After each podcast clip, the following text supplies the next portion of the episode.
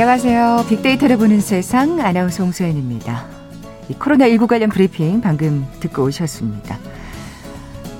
모처럼 간밤에 푹 잤다는 분들 참 많으시더라고요. 지난밤 열대야도 없었고요. 그래요. 기세 등등했던 폭염도 서서히 한풀 꺾이는 것 같습니다. 어느새 오늘이 말복인데요. 참, 예, 절기는 참 이름값을 하는 것 같아요. 해마다 느끼는 거지만, 예, 절대 거스르지 않는 게이 절기인 것 같습니다. 자, 오늘 서울의 기온은 30도, 또 소나기 소식까지 올여름 하나의 고비는 넘은 것 같은데요. 하지만 끝나지 않은 게 있죠. 네, 코로나19 신규 확진자 수 1,540명, 사흘 연속 요일 최다 확진자 수를 보이고 있고요. 찬바람이 불더라도 식중독에 대해서는 특히 요즘 바짝 긴장하셔야겠습니다. 집단 식중독의 원인인 살모넬라균 8월과 9월에 가장 많은 식중독 환자를 발생시킨다고 하고요. 또 우리가 즐겨 먹는 달걀 또한 특별한 관리가 필요하다고 하네요. 잠시 후 통통 튀는 통계 빅데이터와 통하다 시간에 이 식중독에 대해서 자세히 살펴볼 거고요. 코로나 이후 뭐 자영업자들의 시름이 깊어지고 있는 거 어제 오늘의 일이 아닙니다. 방역 단계가 높아질수록 폐업이 증가하고 있다는데요. 이어지는 세상의 모든 빅데이터 시간에 위기의 자영업이라는 주제를 이 빅데이터 분석해 봅니다. KBS 1라디오 빅데이터를 보는 세상 먼저 빅퀴즈 풀고 갈까요? 코로나19 시대가 길어지면서 사회 곳곳에서 어려움이 커지고 있죠. 자가격리자가 급증하면서 경제가 마비되는 현상을 부르는 용어가 등장했다고 합니다. 이 용어 영국에서 처음 나왔는데요. 확진자와 접촉할 경우 코로나19 접촉자 추적 앱이 자가 격리를 권고하는 알림을 보내게 되는데요. 최근 이 알림이 폭발적으로 늘면서 이 신조어가 쓰이게 됐다고 합니다. 알림을 받고 자가 격리에 들어간 사람이 늘어나면서 일손이 부족해지고 경제 마비 현상까지 나타나고 있다는 거죠. 이 알람 소리와 대유행을 의미하는 단어의 합성어입니다. 뭐라고 부를까요? 보기 드립니다. 1번 혼밥족, 2번 집밥족, 3번 돌밥돌밥, 4번 핑데믹. 오늘 당첨되신 두 분께 시원한 아이스 아메리카노 커피 쿠폰 드립니다. 휴대전화 문자 메시지 지역번호 없이 샵 9730, 샵 9730. 짧은 글은 50원, 긴 글은 100원의 정보 이용료가 부과됩니다. KBS 라디오 어플 콩은 무료로 이용하실 수 있고요. 유튜브는 물론이고 콩에서도 보이는 라디오 함께 하실 수 있습니다. 방송 들으시면서 정답과 함께 다양한 의견들 문자 보내주십시오.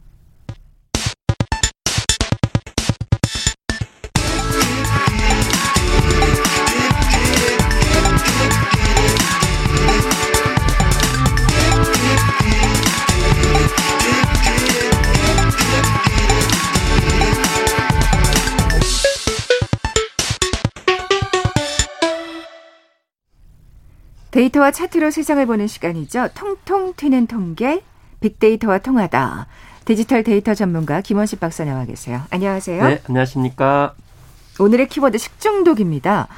이 식중독균 참 종류가 많더라고요. 네. 많은데 두 가지 유형으로 정리를 할 수 있습니다. 하나는 네. 세균에 따라서 발생하는 것, 그리고 바이러스에 의해서 이제 발병이 되는 건데 사실 세균하고 바이러스하고 다른다는 것을 일반적으로 구분하지 않는 경향이 있어요. 그렇죠. 예. 사실 뭐 그게 그거 같은 느낌은 있어요. 근데 굉장히 예. 좀 많이 다르거든요. 네. 그래서 세균 같은 경우는 일정 양 마리수가 증가를 해야만 이게 발병을 합니다. 아. 그런데 바이러스형 같은 경우에는 아주 작은 숫자이어도 음. 발병을 하게 되고요. 바이러스는 아예 네. 없어야 되는군요. 그렇죠. 그러니까. 그리고 어. 그 세균 같은 경우에는 균이 아니라 세균이 어, 만든 독소에 따라 가지고 이게 아픈 겁니다. 그러니까 세균은 사실 어디든 지금 예. 다 있는 거죠. 우리가 그렇죠. 있는 이 스튜디오에서도 그렇죠. 뭐 사실 알고 보면 엄청난 세균이 있을 겁니다. 예. 근데 이제 세균이 미량이기 때문에 발병을 안 음. 하는 거고요. 근데 바이러스 같은 게 위험해가지고 아주 작은 숫자를 하더라도 이게 통증을 일으키는 거죠. 그러니 코로나도 예, 여기에 속하는 거고요. 예. 어, 또한 자체 증식을 바이러스는 하지 않고 숙주가 있어야 되는 거죠. 뭐 동물이라든지 뭐 인간을 음. 통해 가지고 예, 예. 옮겨 다닌 거고 그다음에 구조 자체가 이게 백신이 없어요. 아, 보통 그렇기 때문에 그러니까 말하자면 네. 면역력으로 네. 밀어내야 됩니다. 그러니까 뭔가 만병통치약 네. 같은 건 없다는 그렇죠. 말씀이시죠. 그렇죠. 세균 네. 같은 경우는 항생제를 투입을 해 가지고 이제 치유를 할 수 있는 거고요. 그다음에 2차 감염도 없는 그런 상황인데 바이러스는 사람과 사람을 통해 가지고 옮기기 때문에 2차 감염이 있어서 그래서 세균성인 어 그런 식중독균은 살모넬라 그리고 황색 포도알균, 장염 비브리오, 콜레라 이런 것들이 속하고요. 바이러스형은 노로바이러스, 로타바이러스, 장관 아데나 아, 노바이러스 이런 것들이 표현이 되는데 대체적으로 세균성 식중독은 여름에, 바이러스 식중독은 겨울에 발생을 하기 때문에 이 대체적으로 여름에 보는 식중독은 세균에 따른 이제 발병이라고 네. 보시면 되겠습니다. 자 그러면 이 세균성 식중독에 대해서 조금 이제 여름이니까 네. 특징을 좀 살펴볼게요. 그래서 장염 비브리오균 같은 경우 바닷물이 합쳐진 해수 지역에 서식하는 이 균에 따라서 일어나게 되는데 조개나 굴, 낙지, 생선 등을 드시면은 발생을 하게 됩니다. 그래서 여름철에는 드시면 안 되겠죠. 특히 8월에서 9월로 넘어갈 때 이게 굉장히 아. 조심을 하셔야 됩니다. 이맘때쯤 조심해야 네, 되겠고 애매해질 수 있는 거죠. 아까 선선해진다고 말씀을 하셨는데 음. 선선해지면 괜찮지 않을까 이런 맞아요. 생각을 방심하다가 아, 있는 예. 것이죠. 특히 비브리오 폐혈증 같은 경우에도 어패류나 생선회를 먹고 10시간에서 하루 정도 지나면 열과 피부 반전 물집이 생기는 증상이고요. 이 황색 포도상 구균 같은 경우에는 사람을 통해서 예, 감염이 됩니다. 요리하는 사람의 손에 염증이나 부스럼이 있을 때 그 상처에서 균이 나와서 음식으로 오염이 되는 거죠. 근데 이게 주의하셔야 될 게 음식을 끓여도 이 균이 만들어낸 독소는 파괴되지 않기 때문에 계속 발병이 됩니다.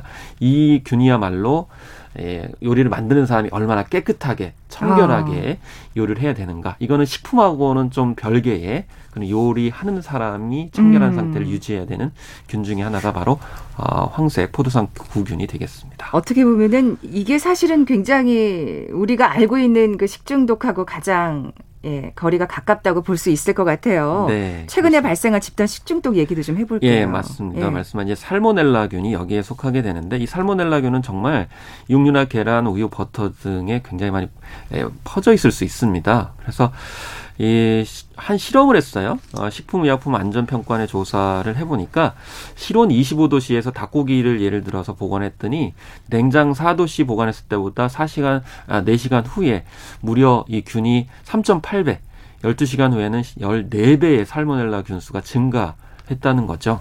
예, 그렇기 때문에 이 실온 잘못 보관하게 되면은 큰 아, 통증을 일으키는데 오염된 음식을 먹고 한 8시간에서 이틀간에 걸쳐 가지고 고열과 복통, 설사, 구토 등이 증상이 일어납니다. 그러니까 좀 늦게 나타나시는 분들은 이틀이 지나서야 이게 나타나기 때문에 어떤 음식을 먹고 내가 이 살모넬라균에 감염됐는지를 모를 수도 있는 그런 음. 상황이기 때문에 예, 각자 개인차별로도 이런 차이가 있다는 점을 생각을 해야 될 살모넬라균입니다. 네.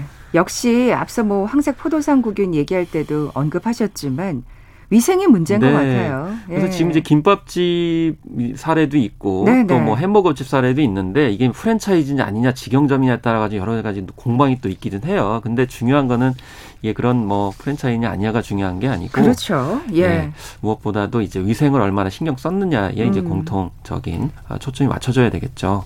그러니까요.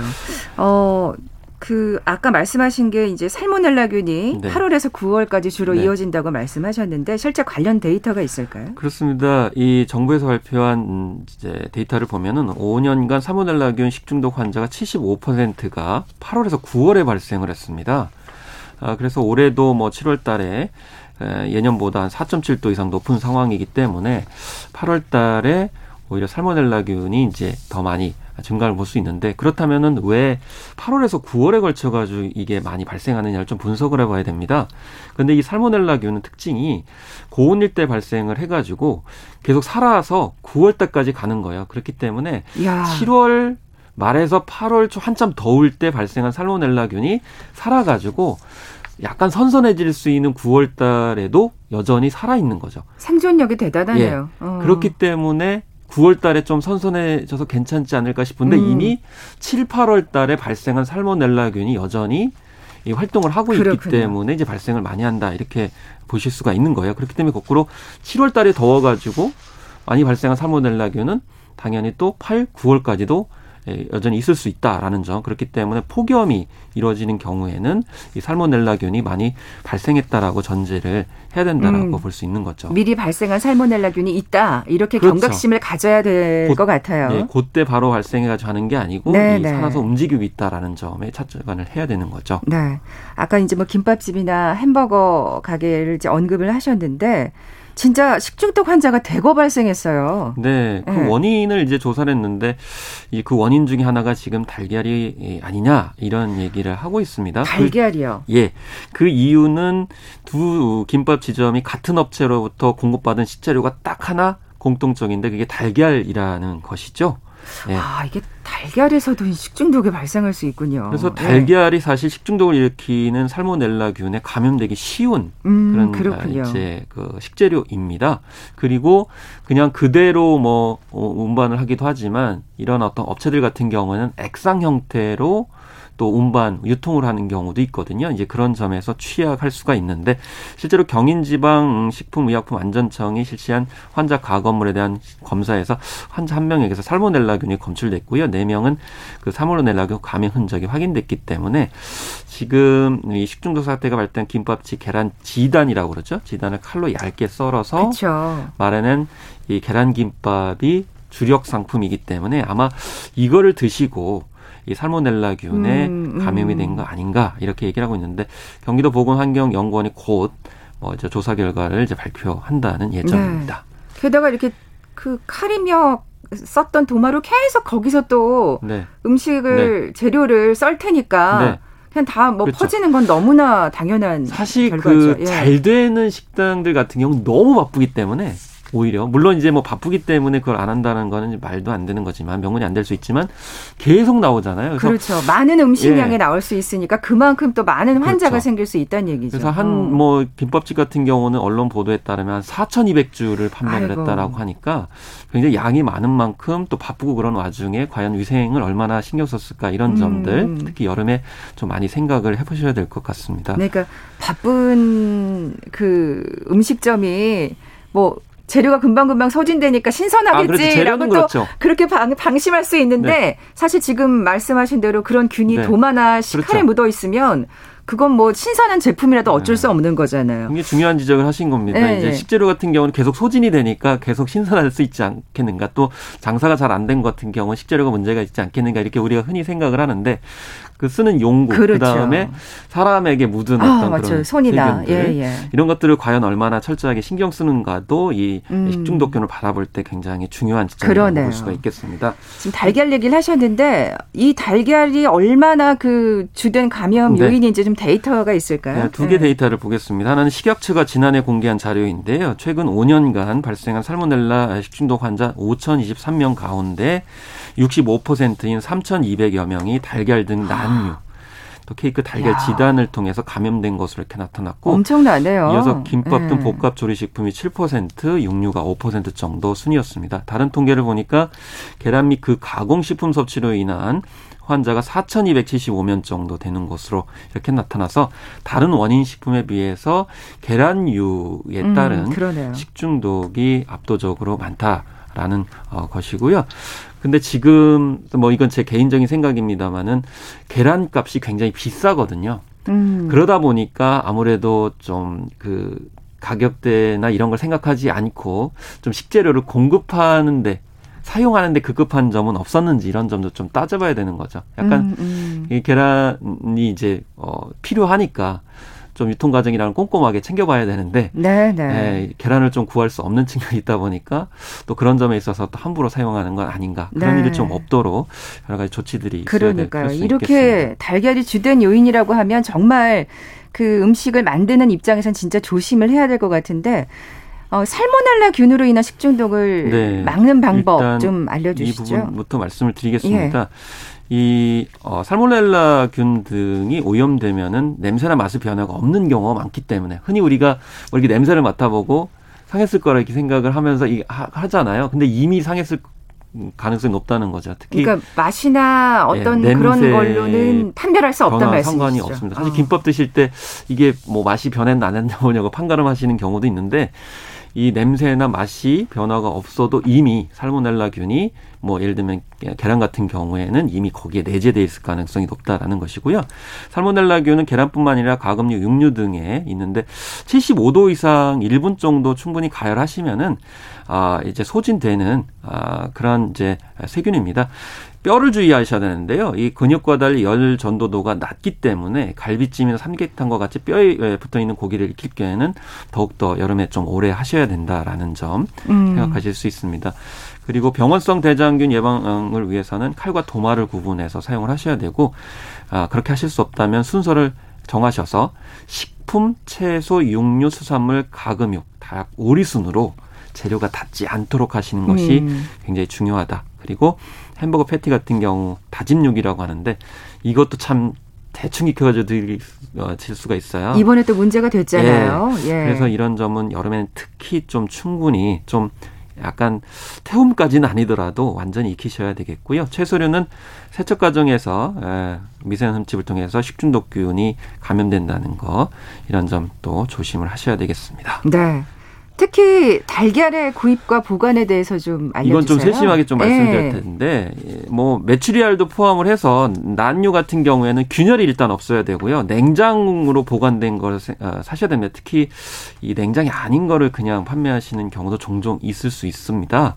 그리고 장을 볼 때는 아, 계란류 같은 경우는 마지막에 구입하셔야 됩니다. 먼저 구입하지 마시고. 아, 예, 예. 그리고 되도록이면 뭐 아이스팩 같은 거 있으시면은 여기에 이제 넣어서 보관하시면 더 좋겠고요. 그리고 계란을 만진 후에는 흐르는 물에 30초 이상 깨끗하게 또 씻어야 되는 거죠. 왜냐하면 달걀 껍질 등에 있는 세균이 손에 묻을 수 있고 음, 그렇죠. 그 상태에서 또 요리를 하거나 칼을 잡거나 뭐 수조나 이런 걸 또 잡게 되면은 여기에 또 그대로 옮겨 붙는다는 겁니다. 달걀 껍질에 그 살모넬라 균이 네. 많다 그러더라고요. 그렇습니다. 예, 예. 그래서 음. 이제 냉장을 할 때도 이제 주의를 하셔야 되는 게 뭐냐면 뭐 저도 그런 경향이 있는데 달걀하고 그냥 채소를 같이 넣는 경향이 있어요. 그러면 채소에 또 옮겨붙을 수가 있기 있죠. 때문에 어, 어. 이런 교차 감염을 막기 위한 조치들도 여름철에는 필요하다는 아, 그런 이제 예방책입니다. 네, 지금 아까 지금 그 장 볼 때 얘기를 하셨잖아요. 그래서 문득 궁금해졌는데 그 차가운 상태를 유지하면서 집으로 운반토록 한다. 근데 사실 그냥 트렁크에 네. 한꺼번에 넣는 경우가 많거든요. 그렇죠. 네. 그래서 이제 계절별로도 좀 생각을 하셔야 되는데 실제로 경상대 농화학식품공학과 연구팀이 연구를 한 게 있습니다. 여름과 가을에는 1시간 정도 봄과 가을에는 2시간 정도 차량에 보관하면은 아까 말씀드린 황색 포도상 구균이 증식하는 아. 것으로 이렇게 나타났습니다. 예, 예. 아, 특히 이제 어 황새 포도상 구균 같은 경우에는 아까 말씀드린데요. 사람의 어떤 상처를 통해 가지고 그러니까 만약에 이렇게 뭐 운반을 하시는 분들이 운반하는 과정에서 상처가 있어가지고 거기에 균이 있는데 이게 바로 채소 등에 옮겨 붙게 되면 계란 등에 옮겨 붙게 되면 바로 식중독균을 이제 옮길 수 있기 때문에 그래서 특히 여름철에는 한 시간 정도 음, 이상 그러니까요. 하게 되면 포도상 균이 증식하게 된다는 연구 결과입니다. 아, 그 트렁크에 넣을 때도 좀 조심하셔야겠어요. 예. 또 차가 차가 막히는 경우도 있고 이렇잖아요. 때문에 그래서 어, 어. 되도록이면 아이스팩 같은 경우를 좀 같이 넣는 걸 생각할 수 있고 사실 아이스팩이 원리 같은 경우 간단하기 때문에 그 집안에 있는 아이 그 얼음 같은 걸 좀 주머니에 넣어가지고 같이 네. 넣는 것도 생각할 수가 있기 때문에 특히 어린 자녀가 있는 경우에는 더욱더 좀 음, 각별해야 되고 또 휴가철 아직 끝나지 않은 듯 싶은데 더욱더 각별하게 유의하셔야 되겠습니다. 네. 하나만 더 여쭤볼게요. 뭐 지금 아이스팩 얘기도 하셨지만 냉장 보관이 뭐 장땡인 것처럼 생각들을 하시는데 실상은 그렇지 않잖아요. 네, 그렇습니다. 네. 그래서 음식물 속에 균이 또 그대로 살아있는 경우도 있고요. 또 냉장고 속에 균이 자랄 수도 있고요.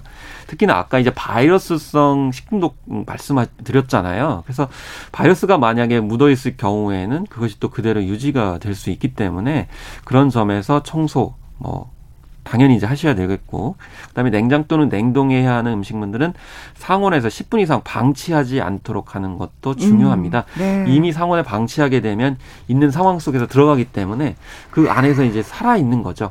그래서 이게 10분 이상이 예. 아 근데 이게 저희 바쁘기 그래서 특히나 이제 뭐 개인 가정도 그렇지만 지금 이제 식중독이 발생한 곳이 매장들이거든요. 그리고 실제로 통계를 봐도 음식점을 통해서 살모넬라균이 감염되는 것이 압도적으로 많습니다. 무엇보다도 경각심을 갖는 게 네. 가장 중요하겠다는 생각이 상황 드네요. 속에서 이런 일도 있으면 또 자영업자분들이 타결을 받기 때문에 더욱더 이런 식중독균에 대해서 주의를 좀 하셔야 될 상황이 되겠습니다. 네, 통통 튀는 통계 빅데이터와 통하다 디지털 데이터 전문가 김원식 박사와 함께했습니다. 고맙습니다. 네, 감사합니다. 잠시 정보센터에 들어간 뉴스 듣고 돌아올게요. 지난 일주일간 국내 하루 평균 확진자는 1626.1명으로 나타났습니다. 수도권 환자는 975.3명으로 직전주에 비해 15.3명 증가했고 비수도권 또한 650.9명으로 증가세입니다. 청해부대 3사진 확진자 중 마지막으로 남아 입원 치료 중이던 2명이 오늘 퇴원합니다. 은성수 금융위원장은 올해 가계부채 증가율을 적정 수준에서 관리할 수 있도록 보다 촘촘한 감독망을 구축할 것이라고 밝혔습니다. 국내 내수 시장의 동향을 보여주는 지표인 제조업 국내 공급이 올해 2분기 역대 가장 큰 폭으로 늘었습니다. 서울에서 올해 상반기 아파트를 제외한 단독, 다가구, 다세대, 연립주택 4가구 가운데 한 가구는 30대 이하가 사들인 것으로 나타났습니다. 스콧 고틀리브 전 미 식품의약국 국장이 최근 델타 변이에 의한 코로나19 재확산이 미국 내 마지막 코로나19 유행일 수도 있다고 말했습니다. 미국과 중국 간 코로나19 책임론 공방이 가열되는 가운데 중국 정부가 싱크탱크를 총동원해 미국이 세계 최대 방역 실패국이라는 비판 보고서를 내며 맹공을 퍼부었습니다. 유럽과 북미 지역에 대형 산불이 잇따라 발생하면서 피해 규모도 걷잡을 수 없이 커지고 있습니다. 오늘은 전국이 대체로 흐린 가운데 곳곳에서 소나기가 내리겠습니다. 이번 소나기는 오전에 남부지방에서 시작해 낮부터 전국 대부분 지역으로 확대되겠습니다. 지금까지 라디오 정보센터 조진주였습니다.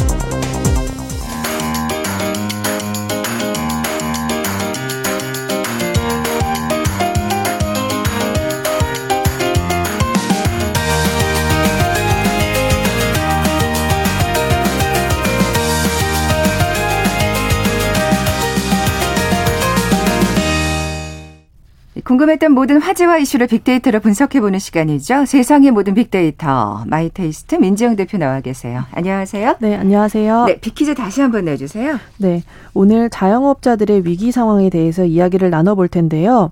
최근 영국에서 자가격리자가 급증하면서 경제가 마비되는 현상을 부르는 용어가 등장했습니다. 알림을 받고 자가격리에 들어간 사람이 늘어나면서 일손이 부족해지고 경제 마비 현상까지 나타나고 있다는 건데요. 알람 소리와 대유행인 팬데믹을 의미하는 단어의 합성어라고 합니다. 1번 혼밥족, 2번 집밥족, 3번 돌밥 돌밥, 4번 핑데믹. 네, 오늘 당첨되신 두 분께 시원한 아이스 아메리카노 커피 쿠폰 드립니다. 정답 아시는 분들 저희 빅데이터로 보는 세상 앞으로 지금 바로 문자 보내주십시오. 휴대전화 문자 메시지 지역번호 없이 샵 9730, 샵 9730. 짧은 글은 50원, 긴 글은 100원의 정보 이용료가 부과됩니다. 콩은 무료로 이용하실 수 있고요. 유튜브는 물론이고 콩에서도 보이는 라디오 함께 하실 수 있습니다. 뭐 더위가 한풀 꺾였다고 하지만 이렇게 방심할 때 더위 먹으실 수 있어요. 아직 그래도 오늘 말복이고 무더운 곳들도 많을 텐데 물이나 이온 음료 자주 드시고요. 또 외출과 야외 활동 시에는 챙이 넓은 모자나 양산 쓰기 잊지 마시고 또 무더운 그 오후 시간대 야외 작업 및 논밭일 또 자제하셔야겠습니다. 자, 오늘의 키워드 참 네. 우울합니다. 예, 자영업자분들의 고통이 진짜 뭐 이루 말할 수가 없죠. 뭐라고 네네. 말하겠어요, 저희가. 그렇죠. 예. 사실은 이제 지난 7월 말입니다. 그 소상공인 진흥공단에서 조사 결과를 발표를 했는데요. 전국의 상가업소 데이터를 분석한 결과 코로나 이후 1년 3개월 만에 자영업 점포가 45만 개가 문을 닫은 것으로 나타났습니다. 이게 그 하루 평균을 내보면 995개의 점포가 사라지고 있다라고 아. 생각을 하시면 되는데요. 특히 이제 거리두기 단계가 격상되고 3차 대유행 시작을 한 이후 올해 1분기 같은 경우에는 매일 2천여 개의 점포가 폐업을 할 정도로 음. 상황이 악화되었다고 해요. 그러니까 오래 버티신 거죠. 네. 작년 같은 경우에는 꾸역꾸역 버티셨는데 이제 네네. 더 이상 여력이 없으신 거예요. 네. 네. 그래서인지 이제 취업자 중에 자영업자의 비율이 통계 작성 이래 최저인 20.19%를 기록했다고 음. 하거든요. 역시 자영업자들에게는 뭐 인생이 바뀔 만큼 큰 변화가 오고 있다라고 생각을 할 수 있겠고요. 또 거리두기 4단계가 시작된 7월 이후부터는 고용 직원을 더욱더 줄이면서 나 홀로 영업을 하거나 네. 폐업을 준비하는 자영업자가 늘고 있다고 해서 오늘 좀 그 생계를 위협받는 자영업자에 대해서 이야기를 해보려고 합니다. 다들 힘드시겠지만 특히 여행이나 관광 업종의 폐업이 더 많지 네. 않을까 싶거든요. 맞아요. 네. 그 관련된 업종들은 작년 1분기 대비해서 40% 가량 감소를 하면서 가장 큰 감소폭을 보였는데요. 거의 뭐 절반 가까이 네, 감소를 했다, 폐업했다라고 볼수 아. 있고요. 물론 이제 집합 금지 업종이 이제 그 노래방과 같은 유흥 시설도 이 업종에 좀 포함이 되어 음, 있어서 음, 영향을 미치긴 했지만 어쨌든 이제 영향이 가장 크다라고 볼 수 있겠습니다. 또 두 번째는 비대면 학습이 증가를 하면서 불특정 다수가 모이는 학원이나 독서실 방문을 꺼려하는 학생이나 학부모가 늘어났기 때문에 교육 업종도 타격을 많이 음. 입었다고 해요. 그래서 약 29%의 감소율을 보였고요. 뭐 패션 업계, 미용실, 예식장이 포함된 뭐 생활 서비스 업종 역시 감소를 많이 했습니다. 그래서 올해 온라인 커뮤니티에서는 웨딩홀 폐업을 갑작스럽게 통보받은 예비 부부들이 지역별로 폐업한 아. 웨딩홀 리스트를 공유를 하면서 네, 뭐 대책을 논의하는 네, 그런 웃픈 상황이 펼쳐지기도 했습니다. 정말 웃픈 상황이네요. 네. 예. 어, 그래도 유동인구가 상대적으로 많은 지역은 좀 폐업률이 낮지 않을까 싶은데 상관관계가 있나요? 네, 뭐 일반적으로 이제 뭐 창업을 한다라고 했을 때 유동인구가 많은 지역의 상권은 방문자도 많기 때문에 뭐 장사가 잘 된다. 이렇게 이제 판단을 하기도 그렇게도 하는데요. 생각하죠. 네, 그래서 폐업률도 낮을 것이다라고 생각을 했었는데 실제로 코로나 이후에도 유동인구에 큰 변화가 없었던 젊은 세대가 유동인구의 대부분인 홍대 상권 근황이 요즘 SNS를 타고 굉장히 확산이 되고 있습니다. 근데 이 글에는 대기업 프랜차이즈 업체들마저 떠나고 있는 상권의 폐업 현황을 보여주고 있는데요. 근데 여기는 유동인구가 네. 많다 그래도 워낙 그 새가 비싸서. 네, 네 맞아요. 네. 그래서 어떤 한 골목은 10개 가게 중에 무려 6개에서 7개 가게가 문을 닫았다고 하는데요. 말씀하신 것처럼 뭐 물론 그 추억이 깃든 곳인데 아쉽다라는 반응도 있었는데 사실은 예전과 다르게 임대료 상승으로 서서히 죽어가다가 코로나가 아, 여기 기름을 부었다. 그래요. 네, 이런 비판적인 목소리들도 많이 있었습니다. 네. 뭐 지금 홍대 얘기하셨는데 강남구도 사실 유동 인구 증가량이 가장 많잖아요. 네, 네. 예. 제가 이제 통계청에 있는 그 유동 인구 빅데이터 분석을 좀 해봤는데 코로나 이전에 동기간 대비 유동 인구가 증가한 지역구 중 한 곳이 강남구더라고요. 음. 근데 유동 인구가 그 전년 대비 13%나 증가를 하긴 했는데 또 매출을 비교해 보면 오히려 10% 이상 감소를 했고 폐업하는 가게도 또 증가를 했더라고요. 유동 인구와 사실 어떻게 네. 생각하면 매상은 네. 그렇게 상관관계가 높진 않다는 또 반증이네요. 네, 네. 코로나로 인해서 깨졌다 이런 상황이라고 볼 수 있겠고요. 예. 네, 뭐 최근에는 7월에 뭐 굉장히 유명한 포차가 20년 만에 폐업을 한다거나 10년 이상 랜드마크 역할을 한 대형 카페가 폐업을 하면서 또 온라인에서 회자가 되고 있는데 많은 사람 분 많은 분들이 이제 충격을 받으신 것 같아요. 그래요. 예. 네, 뭐 어느 지역도 안심할 수 없는 상황이다라고 생각을 할 수 있겠습니다. 그러네요. 강남구나 홍대까지도. 네, 예. 네. 이런 상황에 대해서 자영업자들은 어떻게 반응하고 계신지. 네. 뭐 예상을 하셨겠지만 예. 뭐 부정적인 내용이 뭐 95% 이상이다라고 보여지더라고요. 네. 그래서 자영업자들이 모이는 한 커뮤니티에서만 폐업과 관련된 글이 한 달에 천 개씩 올라오고 있었는데요. 이제 뭐 폐업을 하게 된 사정이나 사연을 공유하면서 가장 많이 나온 감정 키워드가 시원섭섭하다 입니다. 사장이나 혹은 또 직원으로서 꾸려왔던 일터를 스스로 접는다는 사실이 너무 슬프다라는 이야기도 많이 있었고요. 또이 모든 게 또 자영업자의 눈물이 아니냐 이런 이야기도 많이 있어서 사실은 뭐 제가 직접 자영업자가 아니지만 그분들의 마음을 좀 짐작할 음, 수가 있었고요. 시원섭섭하다. 근데 네. 오죽하면 이런 말씀을 하시겠어요. 네. 사실 그만큼 너무나 악으로 버티셨다는 네, 얘기잖아요. 그렇죠. 힘들게 네. 또 이어오신 거를 네. 스스로 접어야 되니까 네. 그러신 것 같고 사실은 뭐또 또 언급된 많이 주제가 대출이었는데 그렇죠. 여러 곳에 또 흩어져 있는 이 소상공인이나 자영업자들을 위한 대출 정보를 공유하기도 하는데 또 이 막막한 상황의 해결책이 대출뿐인가 그래요. 이런 걱정들도 음, 있었습니다. 그래요. 뭐 지원금 대출 얘기는 많이 나오고 있는데 네. 여기에 대해서 또 우려를 하는 목소리도 있다고요. 네 네. 뭐 코로나로 인해서 가계 부채가 증가했다는 뉴스는 뭐 많이 접하고 있는데요. 오늘 부채의 목적에 대해서 좀 이야기를 드리려고 합니다. 이제 며칠 전에 영국의 한 경제지에서 한국의 자영업자에 대한 뉴스를 보도를 하면서 어 가계 부채가 지난 10년간 평균 10%씩 증가하고 있고 그 가계 부채가 1,900억에 달한다라는 이야기를 했는데요. 자영업자가 아닌 분들의 목적은 사실 뭐 주택담보대출, 그러니까 그렇죠. 자산을 구입하기 위한 목적이 대부분이긴 했어요. 대개들 사실 그런 대출하면은 요걸 생각하시잖아요. 네, 근데 네. 자영업자의 최근 늘어난 대출 목적이 생활비인 점을 들면서 아이고. 심각성을 언급을 했더라고요. 네. 아무래도 코로나라는 특수한 상황이 있긴 하지만 이제 실제 은행권에서도 이자 유예나 만기 연장 등으로 자영업자분들이 버티고 계신 상황이라서 사실은 좀 예의주시하고 있다라는 음. 반응을 보였습니다. 이런 분들 진짜 많을 거예요. 네, 네. 예. 뭐 지원도 물론 너무 감사하고 뭐 잘 그 받고 계시지만 사실은 이제 빨리 코로나가 나아져서 그쵸, 상황이 그, 바뀌는 게 사실 그래요. 제일 좋은 거잖아요. 네. 네. 아니 뭐 그렇게 계속 빚만으로 살 수는 없고 네, 네. 계속 이자를 갚으면서만 살 수는 없는 노릇이니까. 네. 자, 오늘 이야기를 나누고 나니까 사실 이제 거리두기가 2주 연장된 상황인데 네네. 또 2주 뒤에 이게 또 풀리리라는 보장도 없고. 네, 맞아요. 아, 정말 근데 언제쯤 이게 숨통이 트일까 갑갑합니다. 네. 예. 사실 자영업자분들은 뭐 고강도 거리두기가 전쟁이라고 얘기도 하고 폐업이 차라리 부럽다라는 얘기가 나올 정도로 힘든 상황이라고 하더라고요.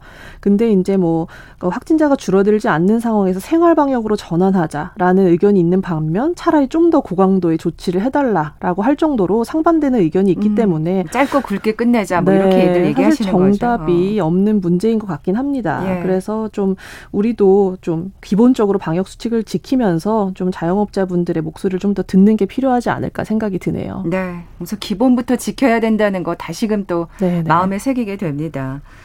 자, 지금까지 세상의 모든 빅데이터 마이테이스트 민지영 대표와 함께했습니다. 고맙습니다. 네, 감사합니다. 자, 오늘 비퀴즈 정답은 4번 pingdemic이었죠. 시원한 아이스 아메리카노 커피 쿠폰 받으실 두 분입니다. 아, 부모님께서 과일 채소 가게를 예, 6년째 하고 계시대요. 힘 좀 주세요 하셨는데 두 분께 선물 드리면 될까요? 아, 8649님께 쿠폰 드리겠습니다. 아, 코로나 때문에 3년 만에 친정 가신 우리 6824님께도 예, 커피 쿠폰 드리겠습니다. 두 분께 선물 보내드리면서 물러가죠. 빅데이터로 보는 세상 내일 뵙겠습니다. 고맙습니다.